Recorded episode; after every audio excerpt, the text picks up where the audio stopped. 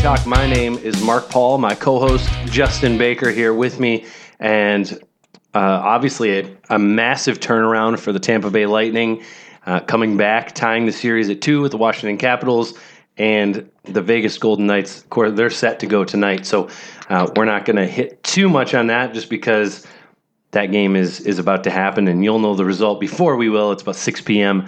on Friday, so uh, we're gonna we'll mainly focus on a little bit on the Capitals Lightning series, and then what we're gonna do mainly on the show is we're going to go through the bottom five teams, uh, or well, I guess the top five picks um, in the draft, and talk about those teams that own those picks what they need to do here in the offseason, and then we'll we'll move to six through ten on our next show, and so on and so forth uh, until we get to number thirty-one.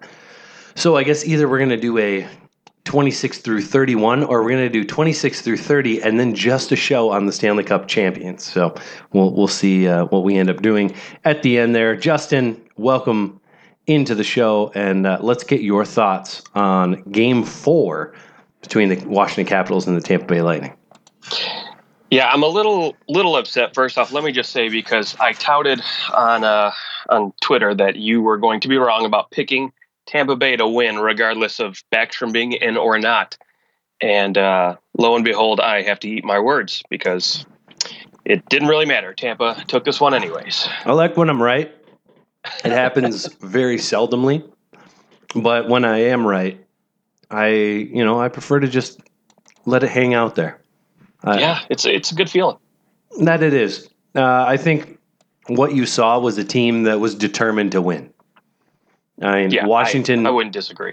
Of course, Washington scores that first goal. Uh, they start to claw back a little bit. And they they tie it up, and and Tampa just didn't look like they were letting up. It was as if Washington was playing, and Tampa Bay just was at a different level when they needed to be.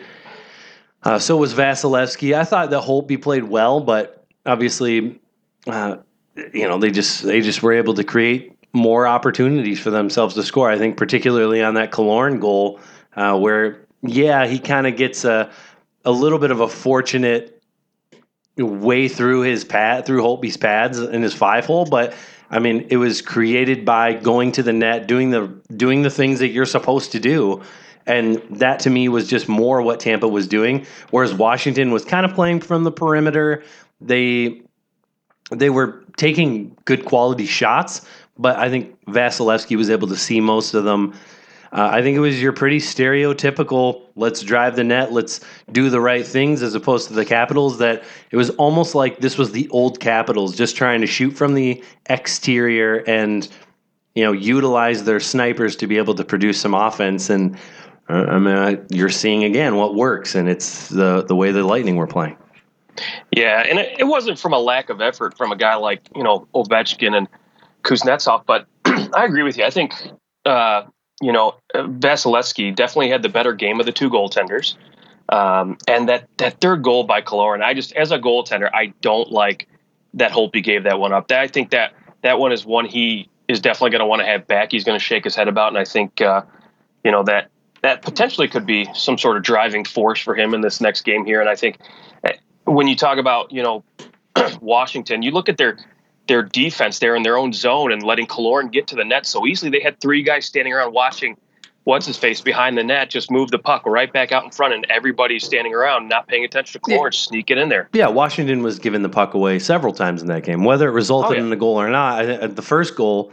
Uh, was a terrible backhanded no looker giveaway in the slot. I mean, oh, it, I know. And I mean, Tampa made a nice play on it, a t- nice little tic tac toe, but uh, it's just you can't be making those types of mistakes in the playoffs if you expect to win. And it was a simple play. All he had to do is just, I mean, he had the boards to his forehand, fire it out of the zone if you don't know where to go. And you're looking to make a miracle pass, and it's just not the way to play in the in the finals, especially uh, against a team like Tampa Bay, who often capitalizes when you screw up that way. So, yeah, I think that series, honestly tied two to two, I think is about where I expected this series to be.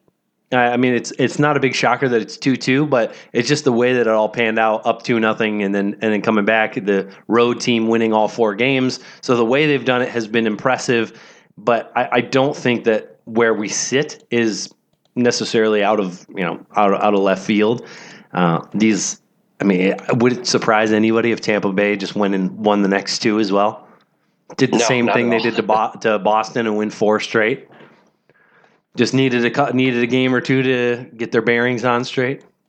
Yeah, they're they're definitely more than capable with that lineup for sure. And Stamkos now, I think he's got what four games in a row with a goal in the power play. So, uh, yeah, I mean, you look at that too, and you know, early on when the game was still two to two, uh, Washington had not capitalized on either of their power. I, I think they had a total of they went over four by the time it was two to two, and uh, Washington had managed to sink theirs. So, if you're Washington, you need to you know get better on special teams and tighten up that D. And it's and it's interesting because Washington has been historically and in these playoffs very effective on the power play. So uh, I think if if Washington wins this series, it's because of their power play. If they lose this series, it's probably because of their power play. So Yeah. I, I think that we'll uh, obviously see what happens there, but. I think, as we expected, sure, Washington's going to give a good push, but ultimately, Tampa Bay and their depth, even with or without Backstrom, I, I I just think that Tampa Bay is the superior team, and I I mean whoever wins in the Western Conference, but I mean I think from a pure hockey skill level standpoint, I'd love to see Winnipeg and Tampa Bay go head to head because I think truly those are the. It's very rare that you get the two best teams in each conference playing each other, and I, I truly believe those are the two best teams in each conference. Now, whether or not they get Winnipeg gets past Vegas, they're going to have to come back just like Tampa did. So we'll find out tonight. You'll you'll obviously know the answer to that. Uh, but I mean, that would be a pretty epic series. But the thing is, that so would Vegas and and Tampa. Although Yeah. a very strange final indeed. I don't know. I would wonder if there's ever been a final with two teams so far south. Yeah, that would be. Uh, Because when when Tampa Bay, I guess when Tampa Bay played in the finals in 2004, they played uh, Calgary, Calgary. right? So Yeah. uh, and when Carolina played in the finals, the first time they played Detroit, and the 2nd time they played Edmonton. So those are, I, I think Anaheim played Ottawa, right, and uh, San Jose played Pittsburgh. So yeah, I mean every every team and, and LA played what uh, New Jersey. New Jersey. Yep. And who was the other team that they played? The Rangers. So Yep. yeah, this, th it would be the two mo- two southernmost teams to play each other in the final if uh, if that happens. So you heard that here first because I just thought Yeah. about it. that would be interesting. And you know, someone pointed out the other day I saw on Twitter, and I got a I got a nice chuckle out of this. And I I don't know if you have any thought on this. I mean, you could just pass it off and we can move on to the next topic. But uh, someone was talking about Pittsburgh, you know, being Washington's Achilles heel, and then you know, someone said, you know, the reason they got over the hump this year wasn't because Pittsburgh's always been their Achilles heel, but because Marc Andre Fleury has been their their little thorn in their side. uh huh. So they uh, they might face him in the final. Right. yeah, very true. That's a that's a great thought. Um, and the ironic thing is that neither one of them might not make it, but I Right. that would be that that's a great storyline too. I guess you know in all this I was thinking, well, I think I guess the best storyline is probably uh, Washington doesn't have a good storyline, but that is a great that's a that's a good Vegas Washington storyline. I like it. Uh, well, let's move on from that series, and uh, we'll have lots more time to talk about that series next week. Let's uh, let's do our picks one through five in the draft we're not necessarily going to focus in on who they should take, although that will definitely be a part of the conversation uh, as we move through this and, and get deeper into the draft. Uh, I, I mean, it's obviously more difficult to pinpoint exactly who they want in particular, but we know their needs and we know what they'll be looking for, and so so we'll kind of draw off that. So. Obviously, the first pick overall is the Buffalo Sabres. So let's start with the Buffalo Sabres. Um, just to kind of give you a little rundown on the Sabres, they uh, obviously they finished last in the league. They won the draft lottery, so they have the number one overall pick.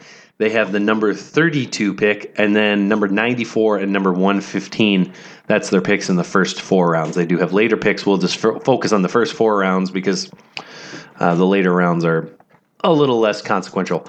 Uh, they have a few UFAs that are of significance. I'd say Chad Johnson's probably their most significant free agent, uh, along with Josh Gorges, who uh, his contract finally run out after signing there from the Montreal Canadiens. They have Benoit Pouliot, Jordan Nolan, Jacob Josefson, and uh, Justin Falk, all UFAs. They're going to need to re-sign Sam Reinhart, Scott Wilson, Victor Antipin, and of course Robin Lehner, uh, all of which are RFAs. So this team has been bad for a while, and they they took I mean they took Reinhart the 2014 second overall pick. They took Ekblad with the first overall pick in 2015. This team has been oh, struggling for a long time. They really need every position, right? Yeah, that's that's more than fair to say. I, I think out of any team in the National Hockey League, this is the team where you go, oh my gosh, like they have. I mean, they have their number one center. At, at least that's solved, right? Like that may be the most difficult position to find a player at is that number one center position and they do they do have that. When I when I think of teams like Vancouver, they don't have that number one center anymore. I, I other you go down the list, Arizona, they don't really have that number one center. They have good pieces elsewhere, but that number one center position is really lacking, and so. They are ahead of the curve in that in that position because they do have Ryan O'Reilly and then they have Jack uh, Jack Eichel. So they're they're in a good position center wise. Uh, of course, they need depth, and so still can use centers. They desperately need defense, and their wingers. Uh, well, they were okay, and they had uh, they had Evander Kane. Now that he's gone, their their even their winger position is pretty meh. So where do you see what do you see this team doing aside from we all know they're going to take Rasmus Dahlin aside from some weird event, but everybody's expecting that, and so we're not going to deviate from that idea. But what do the Sabres do at this draft? What can they do to improve their team? because this team can't finish last again. No, no, there's uh, there's no question about that. And I think honestly, you know, you, you heard it from a guy like Ryan O'Reilly at the end of the year. He he he spoke about that that losing culture that's kind of infected this locker room. I think, and um, you know, it's quite easy to see that the way these guys play and the way the team kind of carries themselves. Um, you know, I think the biggest question for me in this offseason, uh, of course, like we mentioned, you know, they're going to take Rasmus Dahlin number one overall. There's no question about that. And as whether or not you and I or, you know, the experts agree that that should be the pick they take, um, honestly, their biggest question to me is solving the goaltending problem they have. Um, they could really use, and the problem is too. Again, there's not a ton out there in free agent land, so solving that problem right now is going to be best solved through trade. And I think for me this offseason, they move a guy like Ryan O'Reilly to try to solve that that problem at either on D or you know more specifically maybe in net. So you think that Ryan O'Reilly is a guy that they're going to target to move? Yeah, I believe so. And I think you know you, you look at not necessarily his attitude, but his reflection of the culture that is Buffalo right now. Um, it's definitely not about winning. And I think for a guy who is probably one of the best in the league when it comes to two way play and faceoffs, um, he's still more than capable of putting up 60 points a season. Um, he's not going to be necessarily a team's go to for a number one center, but he's going to be more than adequate for a number two spot. And I think at seven and a half million, it's still a manageable cap it for maybe a team that's kind of in rebuilding mode, who has a little bit of cap space to to spare. And I think, um, you know, maybe they you know can spare if they have a goaltender or a defenseman to spare. Like for instance, a team like Carolina, they have depth in defense, and they can definitely spare that. And a guy like Ryan O'Reilly, I think, could fit in pretty nice at that number two center spot. Yeah, that's a good point. And he, I mean, he's 27. He still has five years left on his deal, so that's that's a pretty good deal in the sense that it expires when he's 32, which is about when you'd expect a guy like Ryan O'Reilly to to be at the tail, you know, start dipping at that point. No longer sure. worth his his uh, his contract, and so yeah, no Carolina. I mean, anytime we're talking defense needs, we're looking at Carolina because we're all going, dude, when are you going to unload? And, you know, you've got six good defensemen. When are you going to send one of them away so that you can actually acquire a forward? As we know, they came out and they said uh, Sebastian Aho is the only player that's untouchable. Yeah, and, and my guess is I, their first first round pick last year is probably as well.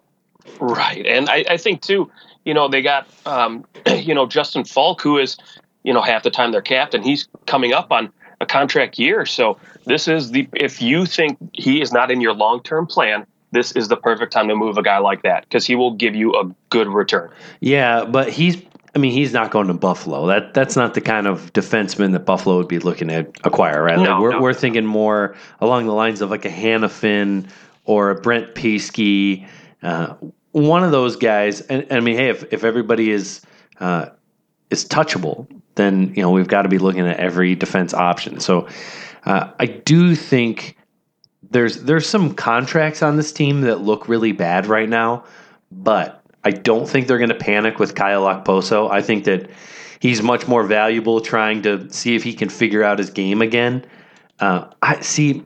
I wonder about Ryan O'Reilly because he's such a good face-off guy. He's uh, he just plays the right way to me, and I wouldn't want to give him up because as soon as you lose that center position, then Jack Eichel is on his own. I mean, at this at this point, I think that some of Eichel's success has definitely come because he's been able to, you know, teams go, well, we'll play, yeah, we're going to mainly focus on Eichel, but we can't forget about Ryan O'Reilly. It's uh, it, it'll change having Rasmus Dahlin, having a, a defenseman who can move the puck the way that Dahlin can, and another guy that you're going to have to keep an eye on. I mean, you look at the way that, not saying that he's necessarily going to be Erik Karlsson, but you look at the way a defenseman like Karlsson, like Doughty, uh, like like a like a Victor Hedman causes teams to shift their focus from focusing on forwards to the defenseman, which I think you're seeing in that uh, in the Tampa Bay Washington series. I think that you're almost less worried about Stamkos and you're more worried about keeping your players, certain guys away from Hedman, away from Right. McDonagh if you can. And so, uh, which is a difficult task in in that series, uh, but and, and against Tampa. But I, I think that Ryan O'Reilly is an important part of this team.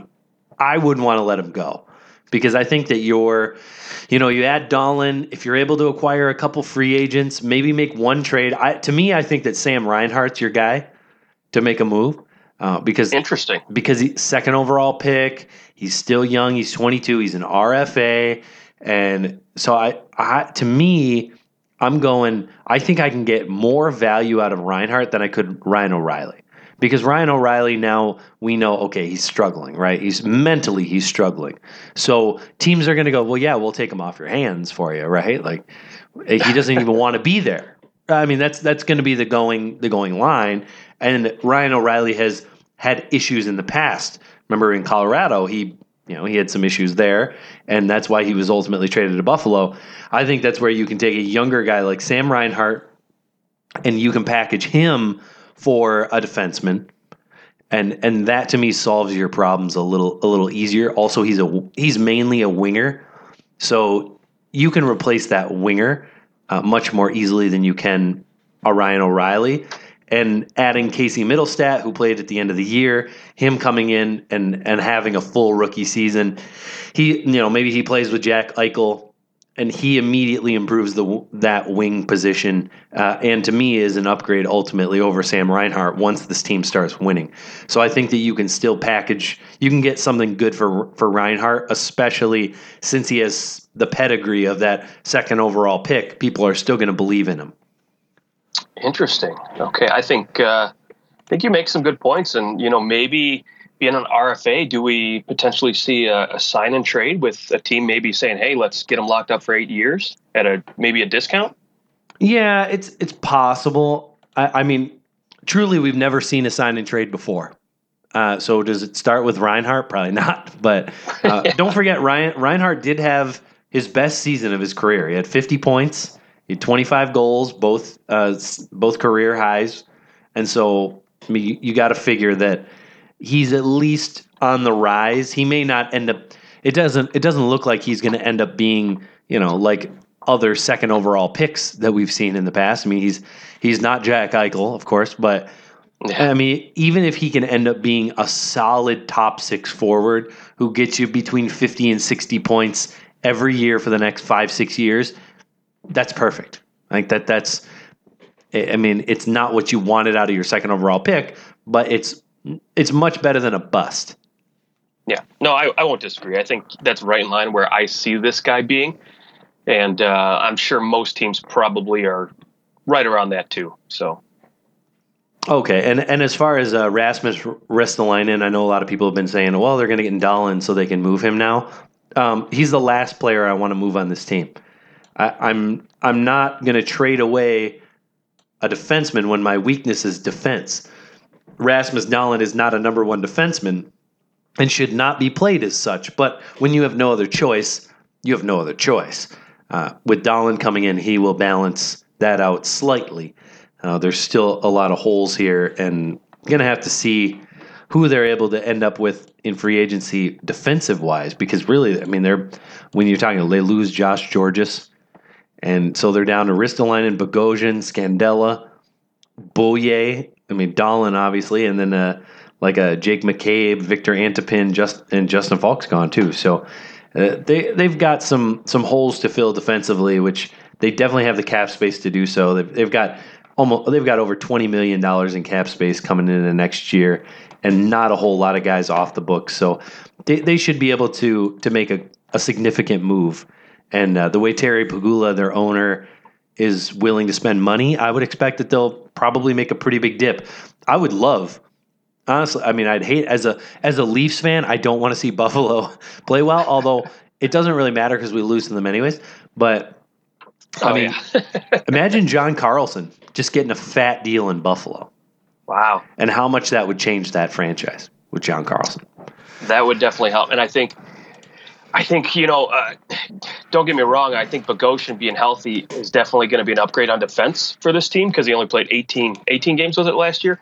I think having him year round will be good for you know maybe number four or five defenseman. But yeah, you're not kidding, man. If they can they can land a big free agent like Carlson to just play with uh, Dahlin, that would be incredible. Absolutely. And hey, who's not who's going to be like, nah, I don't want to play with that guy. I'm not, I'm not into that. Uh, okay, well let's uh, let's move on from the Sabres and let's go to the second overall pick, which really 11th overall, but they win one of the draft lottery picks. The Carolina Hurricanes, their new owner, gets a nice little prize. He will pick second overall, most likely going to take Svechnikov. And I know in a previous show I promised you why I, I, I would tell you why Svechnikov should go over Dahlin and be picked first overall. I'm not going to do that in this show, but it is coming in in one of our draft shows uh, later in June. Don't don't you worry. But for our for all intents and purposes, we're just going to say Svechnikov is going second overall to the Carolina Hurricanes, and uh, they are getting one of the most prolific junior scorers of all time uh, in terms of uh, goals per 60, points per 60. He's been phenomenal, right up there with Sidney Crosby. And not that I'm trying to say he's going to be as good as Sidney Crosby, but he's going to be darn good and maybe is the most over, underrated second overall pick over the last 10 years. So, uh, Carolina about to get a great forward, which they desperately need. That's been their weakness. Um, a very interesting comment from Rod Brind'Amour that I want to throw your way. Uh, Rod Brind'Amour, the Carolina Hurricanes' new coach, uh, after Bill Peters decided to leave and now is Calgary's coach. Uh, but Rod Brind'Amour, he's been the assistant coach in Carolina. He said, you know, we we want to get certain things out of certain players, and our goal with Jordan Staal we believe that he can be Patrice Bergeron. Thoughts on that statement? Wow, I think I think you're shooting a little high. I mean, don't get me wrong, he's he's a talented center and a good two-way forward, but you know, I think when he was with Pittsburgh, there were kind of flashes of this guy could really be I don't know. I don't, I don't want to say a number one guy like Bergeron, but he could potentially be maybe more like a uh, a Ryan Kesler you know, in that second line spot. I mean, I mean, hey, um, he, he had he had 50 points in 62 games in 2011 12. Right. And then and then yeah. 31 points in that lockout year in 48 games. So, I mean, he he's been good. It's just then he's had some other year like the last basically the last 5 years he's he's had a, about an average of 40 points per 45 points a year. Yeah, I oh boy, that's that's shooting for the moon for me. And uh, you know, Bergeron's one of those types of players that I don't want to call him like a generational player, but he's something special that his game is so different from a lot of other players around the league where he has that special two way ability and still an offensive touch that many players don't possess. And I think, uh, you know, it's almost like saying, you know, like we're going to get another, uh, you know, Sidney Crosby running around here. Not necessarily that, you know, Jordan Staal's type of player like Sidney Crosby, but, you know, when you're looking at a guy like, for instance, uh, oh, like if maybe he had come out and said, "Oh, Sebastian Aho, we're looking at him to be the next Sidney Crosby," it's like, no, no, no, slow down, pump the brakes. Let's let's rethink what you just said. Sure. Yeah. It's uh, it is funny to me that you'd say no. The only guy that's untouchable is Sebastian Aho. I mean, I, I like Sebastian Aho. I, I think I think he's a, a real good player, and and he fits very nicely with the the way the NHL is going. Mm-hmm. I mean, mm-hmm. sixty five points in seventy eight games is is great, and and he's uh, I don't know if you've you've tracked the him in the World Cup or not the World Cup. I'm sorry, the uh, World Championships. Champions. Yeah. He's got 18 points in eight games. Yeah. So he, he and Teravainen are just playing unreal together. Yeah, yeah. So I mean, I think you are looking at a guy who is very good. Now to say that he's untouchable, uh, I, I, never believe that. Do you? Like, I, I just there's there's only a few players to me that are completely untouchable. Connor McDavid is mm-hmm. untouchable. Mm-hmm. Uh, Sidney Crosby's untouchable and I would say that that's about it. Maybe Auston Matthews is untouchable, but I I don't even know if I believe that. no, I yeah, there's I'm I'm a little bit more loose with the word untouchable than than you might be. I might throw in guys like uh, you know, Drew Doughty in that conversation, maybe. Yeah, even, but Doughty's a free agent after this year. He's definitely not untouchable. Well, I mean, okay, so when you get into that contract year, yeah, I think, you know, all bets are off at that point if you don't have him signed because believe me, if you're the general manager of the LA Kings, you're thinking we're not losing this guy for nothing. Like if you think he's not coming back, you got to get rid of him right. at some point. But but that's a whole other topic for another day. Um, yeah, but moving back to to Aho being the only untouchable on this team, I think one, like you said, calling him an untouchable is a little difficult to to really put a. I mean, put words on that because with with a team that expectations I think were a little bit higher this season than they have been in a while. Um, at least since Eric Staal's played there, I, I can say that. Um, yeah, definitely. I think they were everybody's. Oh, this team's going to make it to the playoffs for the first time yeah. in a while. Like they were the underdog, like diamond in the rough kind of pick. And and I mean, seemingly all their underlying stats pointed to this team being a playoff team, and they again didn't get the goaltending which has been a problem there for years. Cam Ward actually is a free agent at the end of yeah. this year. I, I, don't think that Scott Dar- Scott Darling is going to be able to be moved, so you're going to have to try and bring in a one A, one B, see if Darling can't get his game back, and you know, f- try and figure that out. But they they have a ton of cap space. They have over 27 million in cap space, and that's without the adjusted cap. Uh, really, I mean they they need to re-sign Elias Lindholm. Uh, and and I mean a player like Hanifin, Dalbec, Van Riemsdyk, Tre- Trevor, the the bro, uh, mm-hmm. but they're they're doing just fine. I mean, they've got Pesce locked up, Slavin locked up. Faulk has two more years left on his deal. So I mean, this this team, for the most part, a lot of their players are locked up for a long time. It's just a matter of adding pieces around them so that they can actually. You know, and, and maybe adding a couple core pieces, which Svechnikov is going to become their core piece, in my opinion. Yeah, no, I don't. I don't doubt that at all. I think, um, you know, finding a, a, top center for them should be a priority. Though, let's be honest, this offseason, there's only one top center that comes to mind that you think you could build around with Svechnikov for years to come, and that's John Tavares. Well, John Tavares is not going to Carolina. I'll just no. tell you that. no, that's uh, towards the bottom of the list. I, yeah, I don't no. think Carolina would even give him the money that he needed, which which I, I, don't I don't think they're in the position to acquire a John Tavares. They don't they don't need a John Tavares right now. Um, although no, they could I, use one. I guess right. I guess no team's going to turn him down. I mean that's why you hear teams like Toronto going, "Oh, we'd be interested in John Tavares," which Toronto seems to have quite a bit of center depth, but John, it's John Tavares. So anytime you can add a superstar, any team would. Uh, ultimately, I think this team adds Svechnikov if they can make a move, maybe if they can trade Haydn Fleury or Jake Bean, one of those two, uh, and and not have to really disrupt their roster a lot, I, I think that may be more ideal. And so I, I think you may see that a, a, team like a Buffalo who needs to acquire some more defense. Uh, you've got Arizona who could really use some younger defensemen. Uh, the Red Wings who desperately need defense. Uh, I think there's a lot of takers and so I think you could find teams that willing to take your really young guys that you don't have to worry about developing and be able to acquire some picks, some forwards, and, and be able to build around that. And they'll, they'll have plenty of takers. Hopefully, it finally happens. Hopefully, the Carolina Hurricanes finally deal one of their defensemen and start building towards something because it just seems like they've been sitting still for over a year. Yeah, I think th- this offseason too for me the other big move i think they really need to focus on is going out and finding a goaltender that's going to push scott darling um, now free agent wise that might not be there and so How maybe about you Kari Lehtonen?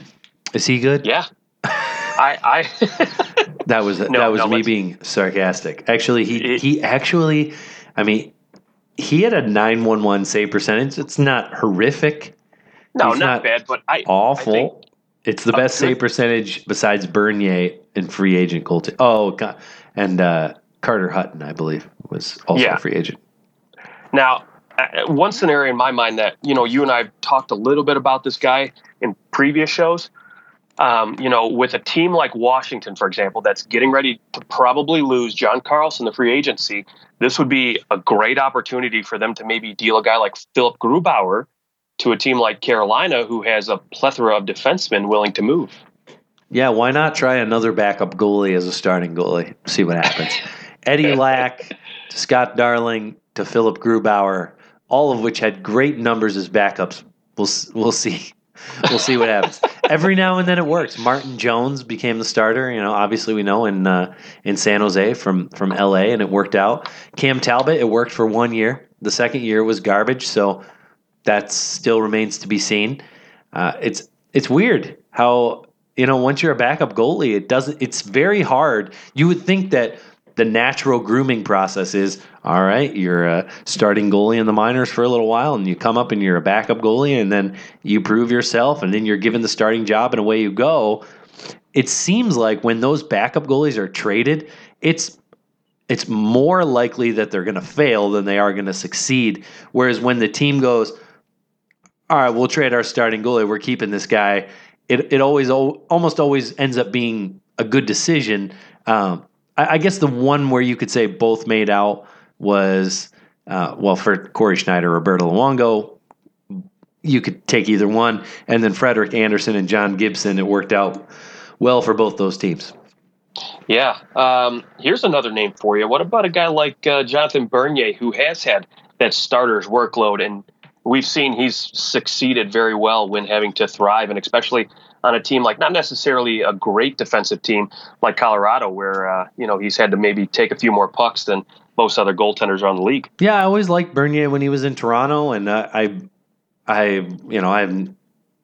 It would be great to see him succeed somewhere, and that you're right. That w- that would be a great fit to have two one B goalies and see which one takes the A. You know, see which Yeah. one ends up wanting to be the guy who's going to start 55, 60 games, and maybe both these guys. Maybe you know, there's just goalies that are meant to start thirty or forty games a year, and they're just not really meant to start all you know, up in the 60s. And and that should just be okay. I mean, if you're going to pay a couple guys 3 to 4 million, that's fine. Or you could pay one guy 10. Yeah. like the Montreal Canadiens. Um, Oh, and he boy. can be hurt all year.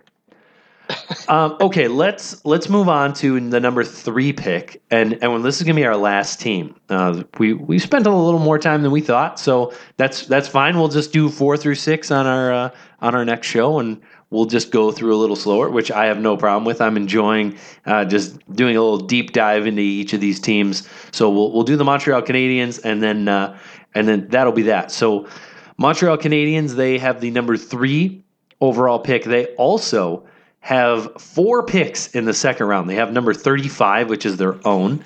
They have number 38, and they have uh, they have number 56 and number 58. That's the Leafs and the Capitals. on the 59. 59? Is it 59? Yeah. 59. Okay, 59 it is. Uh, what I what I'm sitting here reading says 58. So yes, you're right. Oh, okay. 59. Mine Uh, says 59, so whatever. uh, you know what it is? It's because the it hasn't it's it's not finish. necessarily completely uh, oh probably when I looked this up when I, when I had it pulled up because I have a previous article that I wrote where I was looking at it it's because Ah. it, it was in the second round.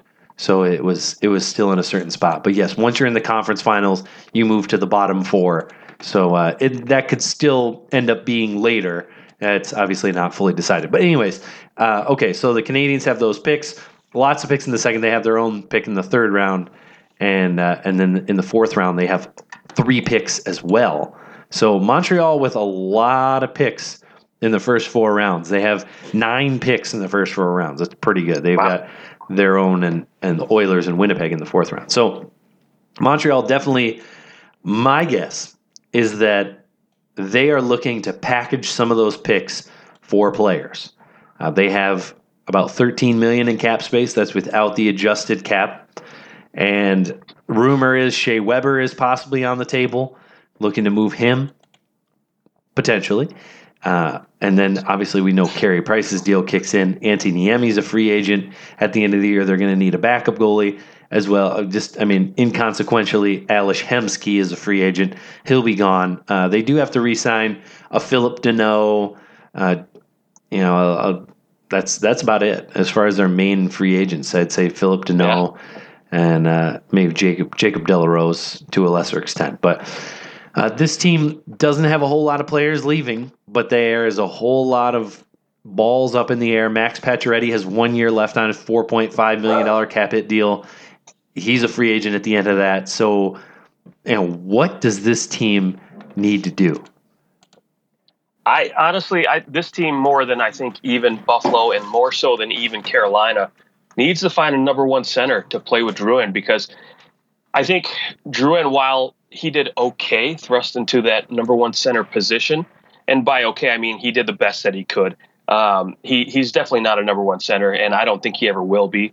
Um, he's definitely more suited for the wing, and I think that's where he needs to be. He'll thrive a lot more in that position, and I think for Montreal to really get the best possible return from that Sergachev trade, they need to find a center to play with Drouin. Yeah, and I, I think that they need to they need to use this third overall pick, which they will. They'll use it on a forward, uh, which which they desperately need. Uh, whether they go the route of a a Brady Tkachuk, uh, I'm, I'm off the top of my head. I'm, I'm blanking on a, on other guys right here at the top. Oh, Zadina. Yes, Zadina. There you go. Zadina. Yeah. So it just depends on the type of player that they want. I ultimately I think they probably go Zadina, but uh, Montreal is a team that to me has no identity. When I when I look at them, when you look at Montreal five years ago, you went, okay, they're this team. They're a little smaller. They they really try to they they use their speed. They've got some grit, some speed, some personality to them, and Carey Price is unreal. Now they're they've they've kind of filled in some of their holes as far as size wise goes with guys like an Andrew Shaw. I mean, Jonathan Drouin's not big, but it's not like he's a small a small forward. You know, it's not like they've got guys like Plekanec at their number one center position. Uh, or Right. Gionta, or you know these these guys that left left a couple years ago. So I, I I think now they've kind of solved that, but it's almost like they've gone the opposite way with guys like Petry and Alzner and, and, Jordie Benn, guys that aren't really that fast. And so Right. now they're a little bit slow. They also don't, to me, there's just Jonathan Drouin. I don't know who he is. I don't, to me, there's not much personality there. I don't know. It just, it feels like this team is really missing something where I go, yes, this is the kind of team that Montreal is. No, I I definitely would not disagree with you in the least. And I think, you know, even you talked about Alzner Benn and you know, now Shea Weber, he looks like he's just slowing down tremendously. And uh, you know, now you gotta think too, at his age, his size, with the injury bug he's been having lately, it's you know, what kind of guy are you going to get that when he returns next season? You know, is he going to slow down even more because it was a foot injury, so and a significant one at that. So, you know, what kind of effectiveness are you going to get out of a guy like that? You know, he can still shoot the puck. He can still, you know, dish it out pretty decently. But uh, for a league that's getting faster, it seems like Montreal's back end is just getting slower, and they have nobody in the pipeline. And you know, like you said to me, their their identity right now is Carey Price, and that's it. You know, they're not known as a, a fast team or, or, or a team that's going to bruise you. To me, they, you know, this offseason, I think, like I said, the priority is finding a center. I think, uh, you know, moving Max Pacioretty is going to be, you know, high on the list. Teams are going to come calling, and I think this is the time now where, um, you know, while Carey Price is still in his prime, to try to to move some pieces out and retool on the fly here and try to see if you can't get an identity on the, just super quick. Yeah, I uh, I did actually write an article about Pacioretty to the Panthers because that's you know where the it actually was rumored during the trade deadline, and there's there's still been a lot of chatter about him to the Panthers, and mm-hmm. I mean I, I mean I could see Florida. To me, a guy like Nick Bjugstad would be a great fit in Montreal. Uh, if you have Pacioretty going the other way, Bjugstad coming in, he can solidify their center position in the sense that it won't be all on one guy. They won't have one guy who's great at center, but they'll have three guys that can play and and you can use them in the correct situations that you need to. Bjugstad's a big guy. He doesn't necessarily play big, but he does use his body to create offense. He had his best offensive year this year, and uh, then you throw in a guy like, I mean, if you could wrangle up a Henrik Borgstrom from Florida, or or you're talking maybe their first round pick this year. Wow. I, I, mean, a fifteenth overall pick along with a Bjugstad, enough to get Pacioretty. And and I, maybe if you were to send, I don't know, like uh, Adam Mascherin, a guy who has said he won't sign with Florida and would rather just re-enter the draft. If you could make this trade in advance, trade Mascherin into Montreal, and Montreal signs him before the deadline and is able to uh, get a guy who was a second round pick two years ago. I mean, that would be a way to fill the cupboards really quick. Which, yeah, which I think I, that's what you need to do with Pacioretty. You're not going to get a guy at his level, but if you can get right. some nice pieces, some pieces that that may ultimately be very good for you down the road in two or three years, and maybe a guy like a Bjugstad who can fill some holes now is signed to a relatively affordable contract, uh, maybe a little overpaid for where he'd play in the lineup, but Montreal can afford it, and they're they're not really cap strapped cap strapped uh, with getting rid of uh, Pacioretty as well. So I think there's there's a lot of good that could come. I, I think that Florida is a great trade partner with Montreal, and I I, re- I do think that we'll see ultimately see a deal with Florida between Montreal because just based on both teams' needs and uh, where those teams are going. Yeah, I really really like that Bjugstad uh, trade scenario there for both teams. I think it it would work out really great for both Florida and Montreal. One, if you're Montreal, you get a guy who could potentially be, you know, not necessarily he's going to be that number one type defense or center, but you can throw him in there number one on your first line and put Drouin on the wing if you want, or leave Drouin at center, maybe on your second line. Um, it gives you a little bit, gives you more options, and and I think for a team like Florida on the other end, you get a, a, a good scoring winger power forward type like Pacioretty. And, you know, if you want to set him on your second line with Dadonov and, and McCann, or if you want to throw him up on your top line with Barkov, he has the ability to play with both types of players. Yeah, absolutely. And, and I mean, as for, uh, for a team like Florida, it's not like they don't have a, a depth at center that other teams would envy. I mean, with Barkov, you've got Trocheck and you've got Borgstrom coming up through. You've got mm-hmm. Aleksi Heponiemi, and and he's I mean he's just ripping up the uh, the WHL right now. He had 118 points in 57 games. Unreal. And, and in the playoffs, he's got 30 points in these uh, in these playoffs. Headed to the Memorial Cup, so his team won the uh, WHL championship. So I they, have got some good players, and not to mention an Owen Tippett on the wing. I mean, they've got some guys who can come in and uh, and ultimately fill those those other spots. Where Bjugstad has played a lot of the wing too, because they have so mm-hmm. much depth at center. So I think he's an easy piece to move out. Sure. Oh. Well, anything else to add about Montreal other than the fact that their defense is slow as dirt? well, I think uh, you know they're going to have uh, some options at free agency. Um, my big question, you know, everybody, I keep hearing time and time again about John Tavares, and to be quite honest, I'm I'm kind of tired of it because I don't think he's going there at all. Um, you know, but I think there, like you said, there's a lot of good options out there for them. I think Bjugstad makes the most sense to me and you, and um, ultimately, I think too, uh, it's not going to surprise me if I see Niemi back as a backup here.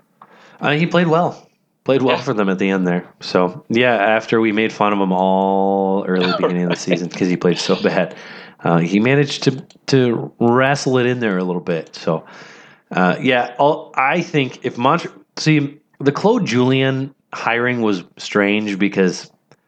I, I guess when they hired him, they thought they were good. I mean, we thought they'd make the playoffs or at least be in very much in contention for the playoffs this year. I think we both had them in our top three in the division. And remember yeah. back at the beginning of the year, this was a good team. We all thought they were a good team. And so I I gotta think that this team is better than what they showed at the end of the year, but maybe not a playoff team. And I, I don't know if this team's a playoff team this next year. And so if that's the case, I, I think you need to do more than just oh, let's move Max Pacioretty and try to try to keep winning. I mean, if they move Pacioretty and then they were able to find a taker for Weber, then that would really hit the reset button to me, and and that that would really change things. To me, Weber's more valuable there, and mm-hmm. it's he's more valuable trying to find his game. See see yeah. if you can just put him into a different a different position, maybe take a little bit of the load off, and uh, and see what you can do for him there. So. Yeah, absolutely. And let me ask you this question too, because um, you know, with Montreal's just dire need for a number one center, do you think, you know, this offseason, maybe they go out and they overpay for a guy like Paul Stastny to come in and play with Jonathan Drouin? You know, Marc Bergevin trying to save his job. I I wouldn't with when it comes to teams like Montreal and Toronto, uh, teams that have a lot of and the Rangers are one of those teams. Uh, I'd put Chicago on this list if they weren't so cap strapped. There, I got the word right. Uh, there you go. Teams that just always seem to attract free agents and mm-hmm. can find a way to work it in. Uh, I, I, think anything's possible in Montreal. They're going to try and be a team, be in the playoffs again next year. Uh, this doesn't seem to me to be a team that just willingly breaks it all down. Uh, they're just a team that unwillingly ends up finishing in the bottom five every five years or so. It's weird. All right. Well, okay, that has been our show. We'll do uh, picks six through, uh, no, not six through four through six, which will be Ottawa, Arizona, and Detroit. So get your uh, get your Red Wings hat on, Justin, and we'll uh, we'll be prepared to to uh, do those three teams on our next show. Whole show just of Detroit. That's true. We you know we could we could definitely do that. We probably will eventually do that too. So. Uh, but you can hit us up on Twitter at OT Hockey Talk and uh, we will be here on Monday. So check us back then. Have a great weekend, and we'll talk to you soon.